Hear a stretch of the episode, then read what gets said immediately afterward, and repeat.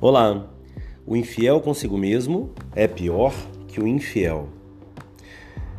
Meus amigos, vocês já perceberam que muita gente tenta ajudar o outro, mas não está de pé? É como o princípio do avião. Quem já voou sabe. A aeromoça vai apresentando aquela, aqueles cuidados de segurança e ela explica: coloque primeiro a máscara no caso de despressurização em você e depois que estiver bem, ajude o outro. Isso é mais óbvio que andar para frente. Eu não posso ajudar alguém se eu estiver caído. Ah, mas por ideal eu ajudo as pessoas que estão em dificuldade. Ok, então o que está te fazendo ficar de pé é a sua crença, é o seu propósito. Muito legal. Mas eu te digo que quem já viveu um pouquinho sabe que a pessoa que a vida inteira passa cuidando das outras, mas não cuida de si mesma, lá na frente isso vai pesar e não é brincadeira. Eu acho que vale muito mais a pena a gente estar tá de pé completamente.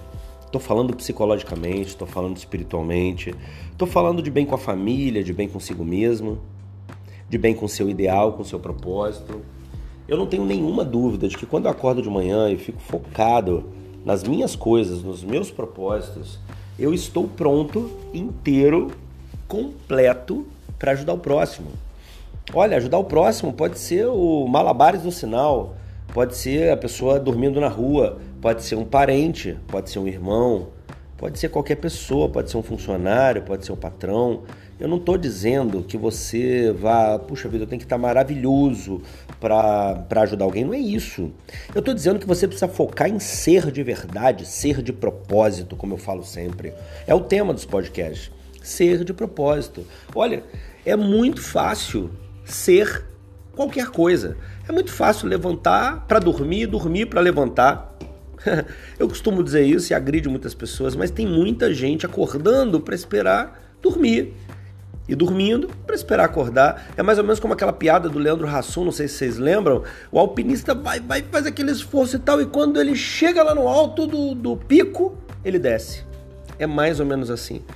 A pessoa acorda dizendo: opa, que dia especial. Quando vai dormir, ela olha para trás, se é que olha e faz essa reflexão, e vê que nada aconteceu, nada realizou. E aí muita gente fica muito feliz, fala: puxa vida, eu fiz caridade do dia, eu fiz a ajuda a alguém do dia. Mas que ajuda você fez a você mesmo? Onde você se levou? Onde você mirou ir amanhã? Puxa vida, Puxa vida, como isso, quanto isso é importante, o quanto você se encontrar, se posicionar, não ser mais um peso nessa terra, mas ser apoio. Uma vez que você deixa de ser peso para ser apoio, é porque o processo de peso para apoio foi de construção, de entendimento, de posicionamento.